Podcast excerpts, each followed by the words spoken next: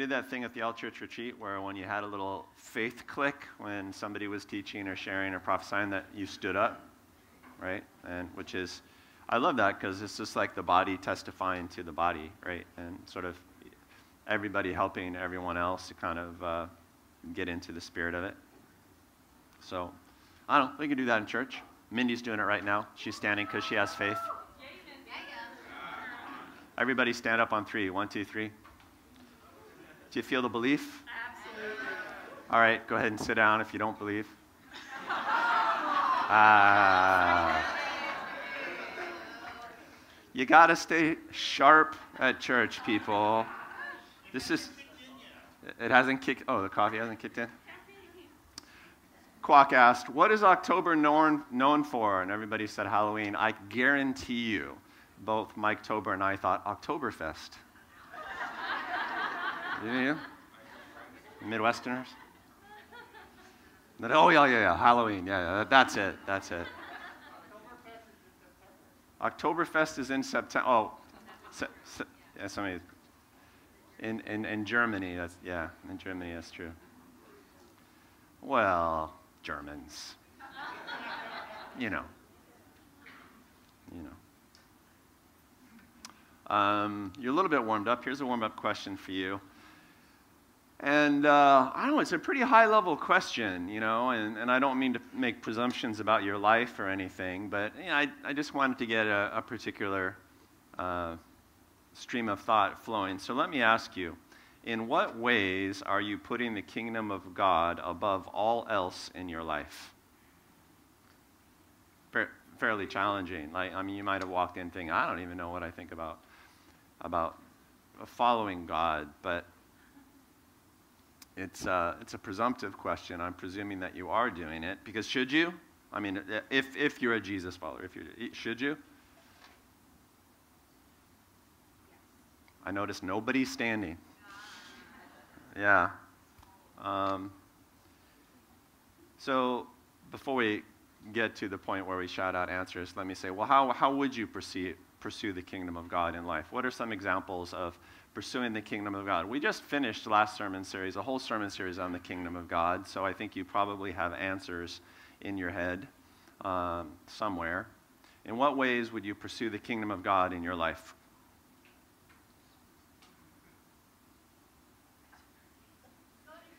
Go to church on Sunday. Thank you. Well done. Because you have done that this week. You have all succeeded. Just snaps. Look at, look at one another and be like, Oh, go to church on Sunday and be on time. Right. Anybody going to stand in faith for that one? Nobody in the back. I know that. Andrew was here on. He was he's here early every week throwing the sound system together and doing his part. All right, yeah. Going to church on Sunday. What else? Read your Bible, right? The answer is always the Bible or Jesus. Sometimes pray is in there as well, so that's always a great answer. What else? Pursue the kingdom of God in your life. Love people. Yeah, that's, that's a great answer. Love people. Uh, you know, and I love people as Jesus would, presumably, sacrificially. love people who haven't necessarily earned it from you, etc. Excuse me. Yeah, one or two more. Pursuing the kingdom of God in life. Forgive people. Yeah, an important subset of loving people like Jesus did, right? You have to forgive them. And what's great about that one is that you can always do a check on your heart. And like, am I angry at, at someone or am I not angry at someone? Go ahead, check. and, uh, and you can tell how you're doing on that forgiveness quotient. What else? One more?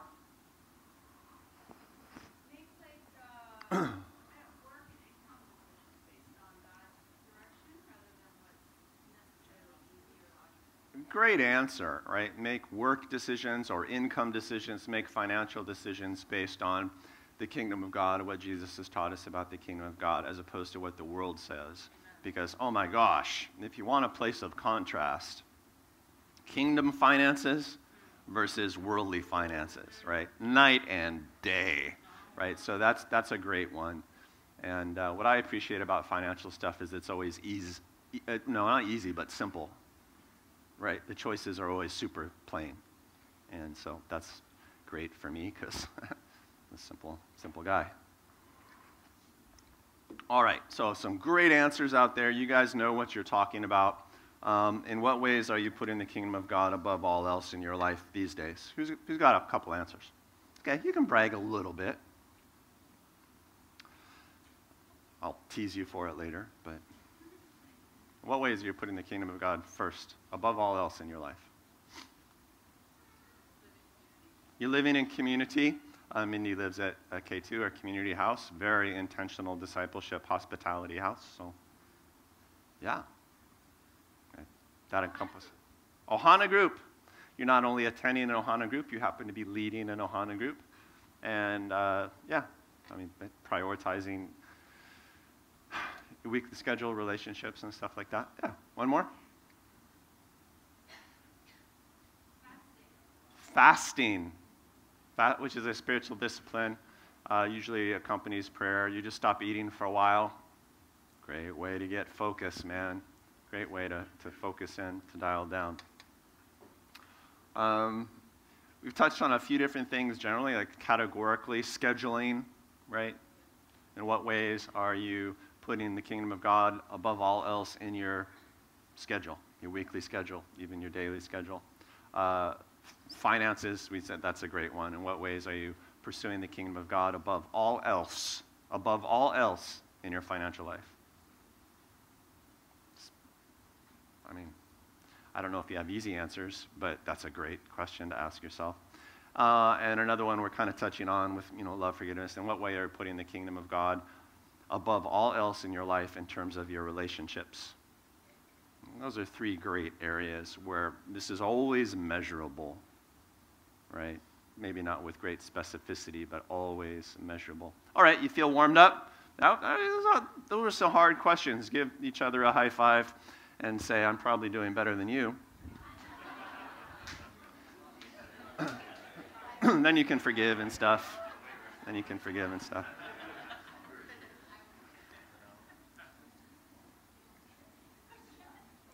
Going to talk today about how pursuit of the kingdom kind of makes a way uh, in your life that is unique and powerful. Excuse me, I got kind of crumb in my throat. Back um, during the months when we were first planting uh, Blue Water Mission, I mean, we had nothing. We had zero money we were trying to find a place where we could meet. For a while, we couldn't. We had to rent a room. This place in the evening. Um, but it was just a, a, super jammed up time of my life generally. My kids were small, so we had two small children that we were parenting. I mean, that's enough. Uh, right about that time, my dad was diagnosed with brain cancer. Um, and so it was like, you know, how long was he going to live? What could I do? I sort of jumped into that world and, and was kind of helping manage some avant garde treatment options and stuff like that. You guys have been through that, some of the, you, so you know what that's like. At that same exact time, uh, my grandmother, uh, Nana, moved in with us because her husband had died and she was getting up there. Um, she needed to come over. Uh, turned out she lived for quite a long time after that and, I was a major part of this church uh, until she was 97. Um, and then trying to plant a church, which is a deal, right? That's, that's hard work uh, if you don't know. It's crazy. Um, and then um, I had effectively, in doing that, uh, quit my former ministry job. So Sonia and I had absolutely zero income when we were doing this. And, you know, it's not like the church could pay us a salary or anything at that point because we had no money. And so we were just kind of living month to month and, like, literally just praying that money would show up somehow so that we could pay our bills. And, you know, we'd had some uh, different forms of saving. You know, we were able to sell some stuff and pay some of our, our, our bills and stuff that way. But, um, you know, the, the little bit we had stored up was gone. And, you know, so it was that, that time of life and and just the, the pressures of it it's like well you know you don't know if you're going to make it month to month you're trying to plan a church you don't know if that's going to work you know uh, how many originals are here today? You were there at the beginning. Yeah, so you remember. and then, you know, waking up every day, uh, wondering if my dad was going to make it through the month, you know, and then elder care, right? You get the feel of it. And so, what do you do in times like that? And so, what I decided to do was write a book, um, as one does. But the thing was that I had, I had felt for some years that God had intended me to write. I'm, I'm a pretty good writer, and this call was on my life. And, and uh, in those moments uh, where I had occasion to ask the Lord, man, what, what shall I do uh, next? What shall I do with my life? This has gotten crazy. And I, ha- I have to have those conversations with the Lord quite a bit. Um, one thing I always felt from the Lord was like, write, man, just write. It was almost like he was saying, I don't care what you write, just write something. And uh, I'd always done a little, you know, conference teaching and stuff like that. I would teach on power ministry and healing and prophecy and things like that. And I had this book in my head for years, for about seven years. And I decided that this was the time that I was going to write the book. It was just really pressing on me. Uh, but how was I going to do that? So the way I did it is I did it one cup of coffee at a time. Um, didn't have any office or anything like that, no space. Um, if you met with me during those early years of Blue Water Mission, you met in my garage, remember? Uh, uh, little, little space in my garage where the beam was exactly six feet off the ground. I know this because I'm six foot two and still have scars. Um, but so no, no place to meet, and, and my, my household was crazy. Uh, so I would go to Starbucks every morning and I would buy a tall cup of coffee, which was the absolute extreme reach of my financial strength at the time. Uh, and I would drink that cup of coffee. Uh, take me about an hour, and I would open up the laptop. Somebody had given me a used laptop, and I would type away on the book. And that's why I wrote the book. It came to be called Miracle Work. Oh, yeah. but, yeah. all right. Even, even that was, you know, a bit of a strain financially and, and stuff like that. I don't know how it happened exactly, but somehow people kind of got the notion that Starbucks time was important for me. I didn't talk about the writing project because, you know, it seemed almost inappropriate. But people would come up to me out of the blue and say, Hey, I was thinking of you this week or praying for you this week, and I just wanted to give you a Starbucks gift card. Maybe you could go, you know, get a break at Starbucks. And I said, Well, I'll go to Starbucks. I'm not going to get a break, but I'm going to do what I feel called to do and write this book. And it got crazy. Like cards were just arriving in the mail. People I know from the other side of the country were sending me greeting cards that said, Hey, I was just in a Starbucks and suddenly I thought of you. I bought one of these cards. Here you go. Um, in the course of it took me about maybe 16, 18 months to write the book. In the course of that time, I always had six or eight of these cards in my satchel. Some of you, you're, you're thinking, I think I gave him. Yes, yes, some of you did. I always had six or eight of these Starbucks cards in my satchel, and in the course of uh, the 16 months or so it took me to write the book, I got 80. 80 Starbucks cards, roughly, 79, 80, I lost track, but you know, about 80 of these Starbucks cards. My favorite one came from uh, this kind of guy who had gotten involved in the church. His name was Philip. He was sort of semi homeless. He was living in his van at the time. Um, he was a refugee from Hurricane Katrina in New Orleans. He'd ended up in Hawaii, just kind of, um, you know, one leg, wheelchair bound. Um, but he would spend his days often in Kapiolani Park, and I would sometimes go to the Kapiolani Starbucks there and hide and write my book. And, and I'd say, hey, Philip, how you doing? Because he parked his van there. And so one morning I was doing that, and he wheels up to me, and he gives me a Starbucks card.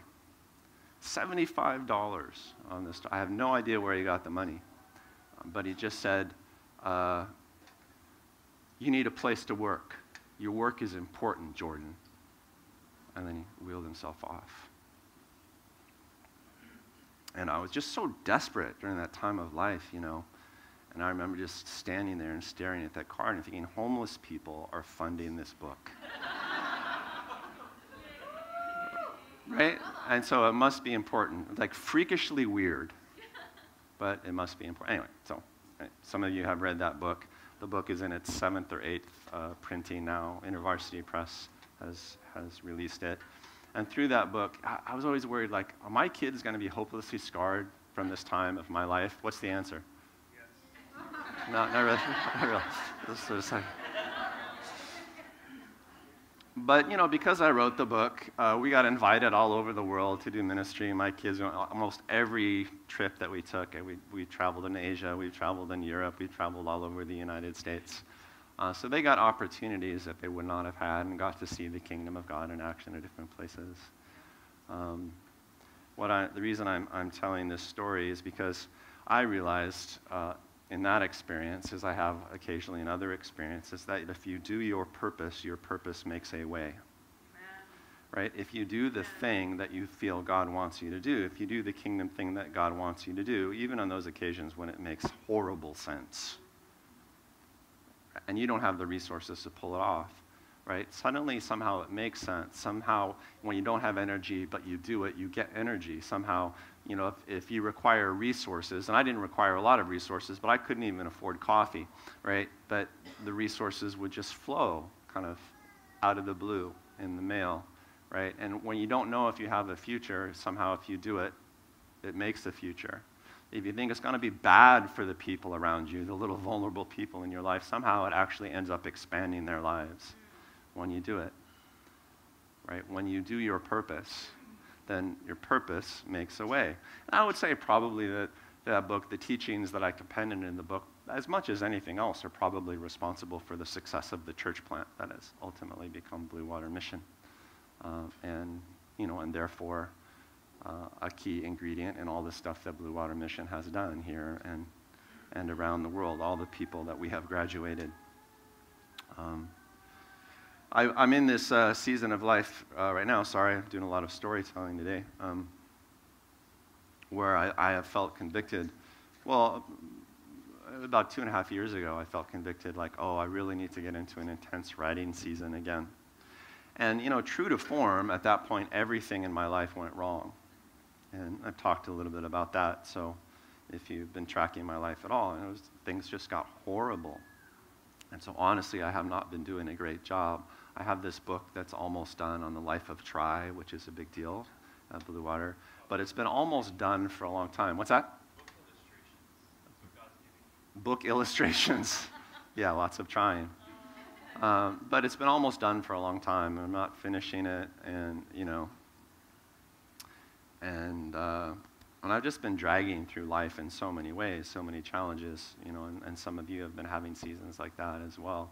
And I just, I just got fed up, you know, about uh, a little over a week ago now. I said, well, I can't, I can't finish my big writing projects as I should. I'm gonna, I'm gonna do this article. One of the things that I felt called, called to do during this season was to build a boat.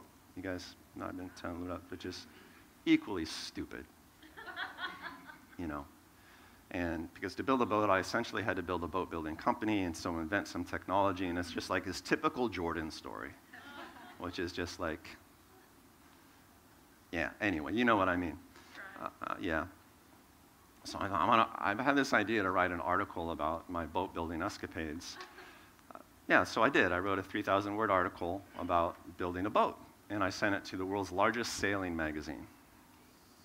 I did that in a week. I was just like feverish. It's like, I don't care, but I can, for three days, I can just block out and do this. And then I sent it away.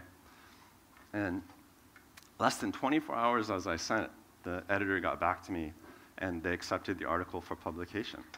Yeah. Yeah. I was quite honest. I said, yeah, you know, this, this project happened because my life sucked, you know, and you know, talked about um, being a minister and you know, and that uh, my atheist boat building friend who now says that we're doing this boat as a mission from God, and you know, like it was all in there. So I thought probably that, well, best case scenario, nobody will want to publish this. It's, it's, I mean, it's super interesting, but it's just, no. She said, they just gushed about the article. It's like, yeah, it's like this is like the best thing ever. Uh, people don't usually write this well for a magazine. Um, and was deeply moved by it. Um, the way I did it is that I needed some extra faith, so I, I went to I went to lunch with Ted Lieu, uh, who's uh, kind of a venture guy uh, in the church, um, because he's involved in things as crazy as the things I get involved in. So I said, I'm just going to have lunch with Ted. That'll make me feel better, you know, and it did. And then they invited me over to dinner like twice in one week uh, to talk to other crazy adventure type people.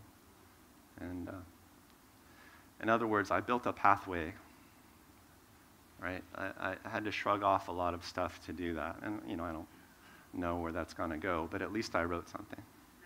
And at least it's out there. And it's honest, you know, and, and it's unique. And as the book did years ago, I'm wondering if this will lead to other things. You know, there's always a way to do what you ought to do. And if you don't do it, you miss out on much. But if you do it, it tends to create a lot of follow on ripples. You know? That's the principle on which I live my life. And I think it's a kingdom principle.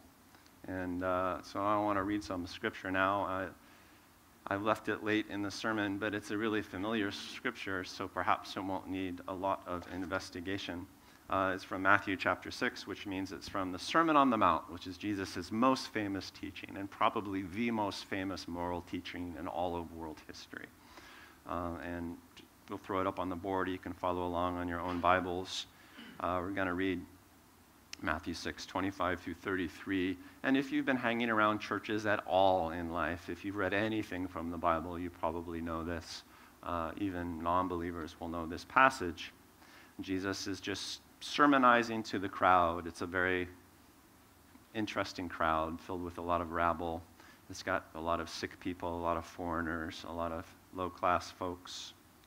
And Jesus says to them, Therefore, I tell you, do not worry about your life, what you will eat or drink, or about your body, what you will wear. Which was quite a significant thing to say to this crowd because some of them were just probably on the edge of starvation and they would be wearing rags and stuff like that. So don't worry about what you'll eat or drink or about your body, what you will wear. Is life is not life more important than food and the body more important than clothes? Which is a more interesting question than it first appears, I think. Look at the birds of the air, he says. They do not sow or reap or store away in barns, and yet your heavenly Father feeds them. True. Are you not much, uh, not much more valuable than they?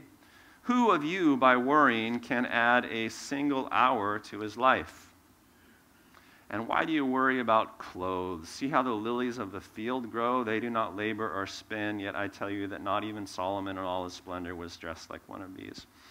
If that is how God clothes the grass of the field, which is here today and tomorrow is thrown into the fire, will he not much more clothe you, O you of little faith? So do not worry, saying, What shall we eat, or what shall we drink, or what shall we wear? For the pagans run after all these things, and your heavenly Father knows that you feed them. He's calling God a father, which was something that Jesus only did. Here's verse 33 But seek first his kingdom and his righteousness, and all these things will be given to you as well. Goes on to say, Don't worry about tomorrow Oh, it's got enough trouble of its own. Um, super familiar passage, right? Did you guys already know that passage? Have you heard that before? Um, you are not allowed to worry. What are we allowed to worry about? Nothing. Good. It was a trick question. You guys are, gave me a trick response. Excellent. That you're not allowed to worry about anything. Right? He's talking to people who are semi starving and so You're not allowed to worry about food. He talked to people that were dressed in rags, worried about their image in a society that was pretty dang classist. And he said, You're not allowed to worry about what you wear or how people perceive you, essentially, is what that means. You know, you're not allowed to worry about tomorrow. You're not allowed to worry about your future. You're not allowed to worry about anything, uh, Jesus says. And I love that passage because it's so simple and so sweeping, so inclusive. You're not allowed to worry about anything because why? Because the Father's got you, right? Which says two things. One, you actually have a Father, right? And, and Jesus' revolution uh, was largely based in the idea that God was not distant, angry, judgmental. He was actually a, a, very loving father. He actually used the word Abba, daddy. You know, he referred to God as daddy, which was extraordinary. And so, you know, God is a father who loves you. He's an attentive parent. And therefore, he's going to look out for you and he's going to help you. And also, he's pretty powerful. So that really helps. That's one answer because, because God is actually uh, a parent uh, for you. And there's another answer, a little different, uh, which is, uh, has to do with a mechanism, I think a mechanism of provision. And this comes at the end of that passage in verse 33, where Jesus says, Seek first the kingdom and God's righteousness, and then all of the other stuff will be added to you. And that's a very mechanical phrase. It's like if you prioritize kingdom pursuits, then everything else will flow. It's kind of like he's saying, This is how your loving Father has set it up. All you have to do is the kingdom calling that he's given you. And if you do that, hey, man, you can trust that everything else is just going to show up, everything else is going to click in. All right, so the implication of that being, if you maybe don't pursue your kingdom pursuits first, the system gets gummed up. Right? You're, you're kind of fouling up the distribution plan. But if you do your kingdom pursuit first, which is to say, if you prioritize it, if you pursue kingdom things above all else in life, then you will have all else in life. Right? That, I mean, it's a very simple teaching, and it's sort of an inescapable conclusion. Do you think it's true? Well, let's break it down a little bit in our categories. Your schedule. If you pursue kingdom things above all else in the way you schedule stuff, will you have enough time or not enough time? In fact, you'll have more time than you would otherwise. You know? Simplistic example, you know, Karen brought up showing up to church on Sunday. Or if you wanted to be like walking on water, showing up to church on time. Like, Mike does, always in the front, always on time. Um, is that going to, do you have enough time to pull that off? Are you too busy? All right? But if you did that, do you think, do you really think that you would have more usable time in your life? Well, it's a really easy way to test the kingdom promise or, you know, Ohana group schedule or, you know, like there are all sorts of other time demands, and things that you could schedule in there finances. You know, if you're being generous and sacrificial with your money, do you really think you would have enough money? Right? Would, would it create more resources or fewer resources in your life? If, it's just super testable, which is why I like it. Relationships, right? If you're feeling lonely, the, the, the worldly way to handle it is to go out there and get some love. But another way to do it is to go out there and love people whom nobody else loves, or to hang out with people, you know, you, you don't even like, you know, Ariel and AJ. They don't really like each other, but, but they hang out because of Jesus, right? And, you know, and then gradually love and support gathers around them in life. It's a good illustration, don't you think, guys? Auntie Mia feels bad for you. Um, I mean, that, that, that's the teaching, you know, because God knows what you need, and He has this mechanism for providing your needs, and all you have to do is kingdom is prioritize kingdom things above all else, you know, in, in life. We have another way of saying it at Blue Water, and I just felt today that I really wanted to remind you guys uh, about about this, you know, this saying is sort of like a Blue Water m- mantra almost, which is simply, "In your purpose lies your power." That's the way we say it. In your purpose lies your power. God has given you a purpose. Part of it is just sort of general kingdom stuff. You're supposed to be a light in the world, you're supposed to be salt in the earth, right? You're supposed to gather people in, you're supposed to spread the love of Christ, the forgiveness of Christ, the, the generosity and justice of Christ, all those things. That's what you're supposed to do. And if you do those things, you will be a far more powerful person in all regards than if you don't do those things. It's in your purpose that your power lies. It's in your purpose that your provision lies. It's in your purpose that your safety lies. It's in your purpose that your confidence lies. It's in your purpose that your healing lies, right? But you got to do your purpose. And then all these other things will be added to you as well. And so we try very hard to be people of purpose. Shallow minded people define that shallowly. They say, uh, You're just going to tell me exactly what dream will fulfill my life. Yeah, sort of. But actually, I'm telling you what purpose, what job is going to fulfill your life. Sometimes it doesn't feel like a perfect dream. Sometimes uh, it might involve sacrificing dreams that you have but it's still going to make you a more powerful, plentiful person if you follow that purpose, right? We just did a whole sermon series on kingdom purposes. We've been talking about the purpose of evangelism rather pointedly the last several weeks. Uh, as a follow on to stuff that God did at the All Church Retreat, in which He seemed to be saying, Oh, this is a priority that I have for you guys, right? You gotta, you gotta get out there and, and gather in. But we need to execute that purpose, and if we do, then everything else will fall into place. You need to execute your version of that purpose. Uh, you need to do what God is leading you to do um, above all else. And if, and if you do, then all those other things that are weighing down your life will get taken care of. Classic Jesus. Classic Jesus teaching. Your loved ones who depend on you need you to pursue your kingdom purpose above all else. Because if you don't, you're going to be a little withered version of yourself, right?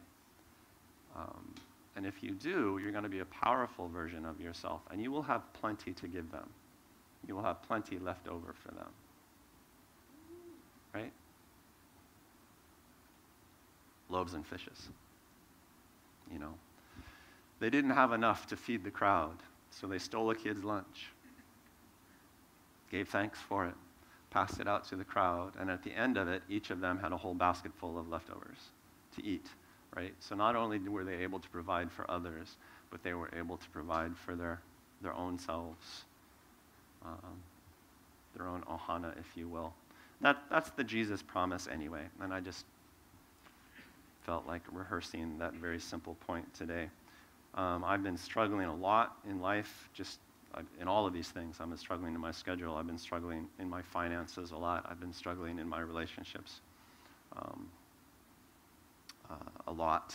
And I think one of the reasons I've been struggling is because I've been dragging my feet on things that the Lord has told me to do. I just talked about the example of writing um, today, but I know that I'm, I'm like behind on these projects that I'm, I should have already delivered. And I think if I had delivered them, if I had done it, then I would have more paths open to me today. Right? So it's just, just confessional. I don't have a lot of paths open. I'm really, really struggling to make my crazy projects work out. I think because I've essentially been disobedient. I can justify why. It's because my life has been really, really hard. But here's the insight, people. It's because my life has been hard that I really need to focus in and get my purpose done. Because then it will release power that will take care of the hard stuff, or at least empower me to take care of the hard stuff. Do you, under, do you understand? So, a hard life is not an excuse to avoid kingdom priority. A hard life is a motivation to fulfill your kingdom priority. And then when you do, things will open up for you. And you won't feel like you're butting head, your head against brick walls all the time. That's a promise straight from Jesus. And I just want us to be very, very clear about it because I know that things are hard for you, right? And it's been a hard season for all of us. More than any other time in your life, perhaps, you need to make sure that you are kingdom obedient and kingdom pursuant, right? Even if it doesn't make sense. Amen. Maybe especially if it doesn't make sense, right? Because miracles don't make sense. That's why we call them miracles. Um, so, people obsess about finding their one true purpose sometimes. We're going to do a, a, Pathway to Purpose uh, retreat in the new year at some point. I forget. I don't know exactly when, where we kind of help you figure out what your unique calling might be. But I'm telling you, you don't need that because you already have a calling, right? Just the basic Jesus calling to be light, to be salt, to be gatherers, to be to show up, to uh, be loving, to be sacrificial, to be generous. Influence somebody for Jesus. And if you've got gifts or callings or skills to bring to bear, use them. If you don't, try anyway. And then doors will open and paths will open. And ultimately, it'll be a testimony to you and to your family and all who depend on you. That's the, that's the, the Jesus teaching. It's really just about prioritizing godly things. And I just don't want Satan to take us out because we fail on this very, very simple score. God stuff first. In your schedule, in your finances, in your relationships, in your work. God stuff first. Or you'll be a poorer version of yourself in a poorer life that goes nowhere.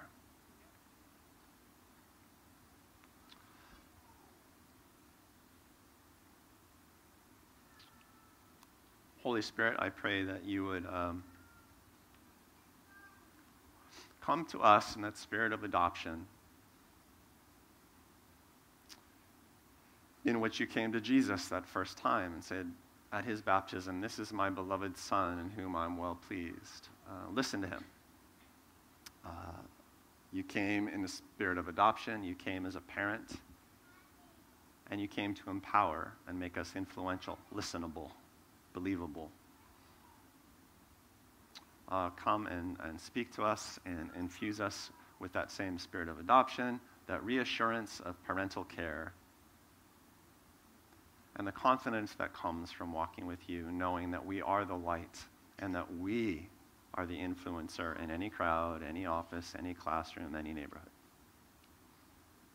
I'm just going to let the Spirit speak to you for 30 seconds.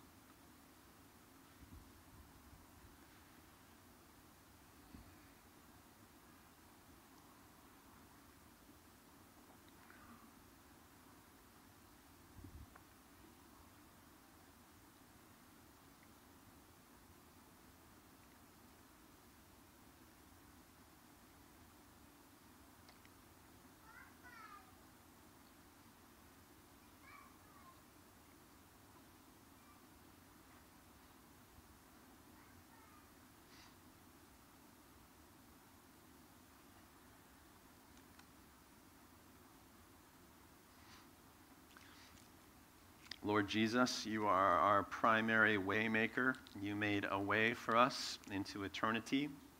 You make a way for us through our life here as well. Uh, we pray, Father, that we would be people of the way, um, that the world could look at Blue Water Mission and see the way of things, the way that life is to be lived. They would see the way in which ordinary lives become influential light filled lives of plentiful harvest. I'd just like to end by praying for those of you who feel like you need uh, a plentiful harvest in life. I'm, I'm think, I think I'm talking mostly about, about um, material challenges, although it might be some relational challenges as well. But it's like, wow, things have felt barren and dry and unproductive I really need for things to get productive now. And if that's you, I'd just like to end by praying for you in particular. If uh, some, one of the, somebody on the prophetic team has a specific word to share, you can get ready. And the prayer ministry team can work their way up here after this. But I want to pray for you in particular if that's you. You're like, I need productive stuff to happen now. Go ahead and stand up. We'll pray for you. Your brothers and sisters will pray for you.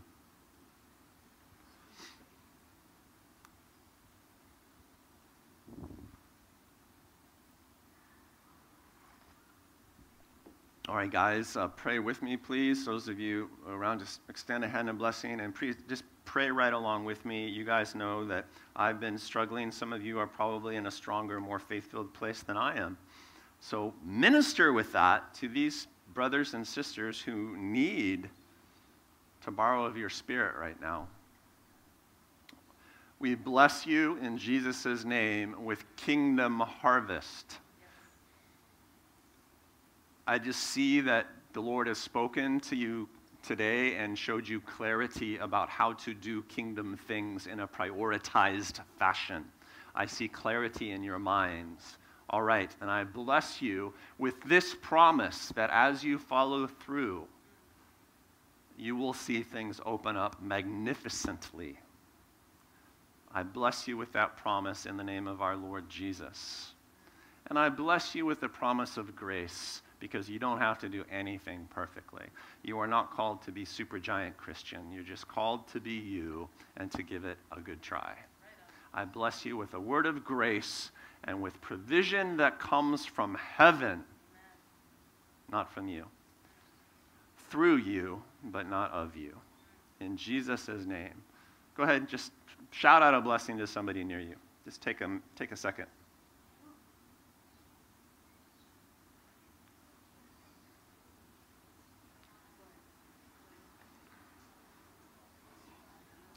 All you're obligated to do is what you feel like you're supposed to do. That's all.